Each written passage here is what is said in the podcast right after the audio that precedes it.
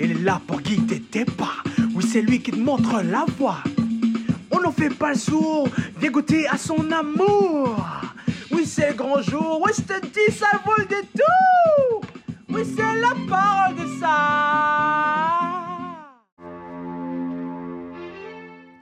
Être chrétien suppose certaines exigences.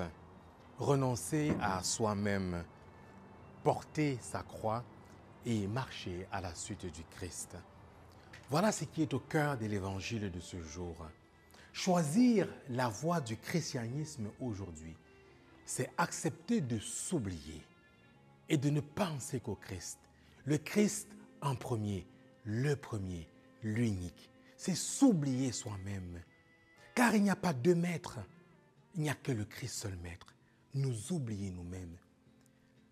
Choisir la voie du christianisme aujourd'hui, c'est accepter les petites croix de nos vies quotidiennes. C'est embrasser la croix du Christ. Il n'y a pas de vie qui soit purement rose.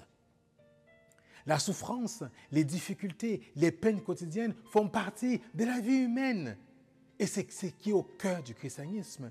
Le Seigneur ne nous a pas promis que notre vie serait un long fleuve tranquille. Il a dit à ses disciples qu'ils seraient persécutés, rejetés. Mais la croix au quotidien, nos souffrances, nos peines font partie de l'expérience spirituelle chrétienne.